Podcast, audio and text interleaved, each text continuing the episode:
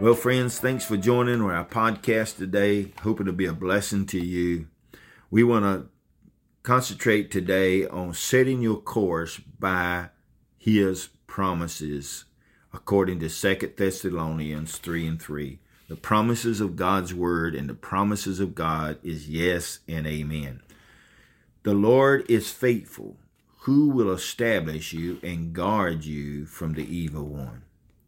For thus saith the Lord, be not afraid. I will not allow your adversaries to swallow you up. You are my child, saith the Lord, and I will deliver you, honor you, and be glorified through you.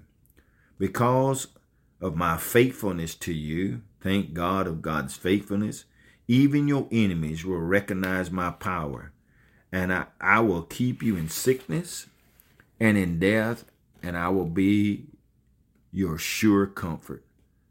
I will walk with you through the valley. You will fear no shadow. Hold to my promise, saith the Lord.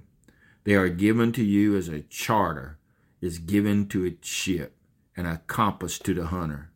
You may set your course and find your way by my promises. They will lead you and guide you in places where there is no trodden path. They will give you direction and wisdom and will open up your own understanding. Study my word. Study the Bible. It abounds with nuggets of courage. It will strengthen you and help you. Even in eternity, you will partake of its far-reaching effects. Man, thank God for His strength and grace in our lives. Thank God for the promises of His word. Thanks for listening today. Hope you'll be blessed. We're praying for you. Be blessed in Jesus' name we pray. Amen.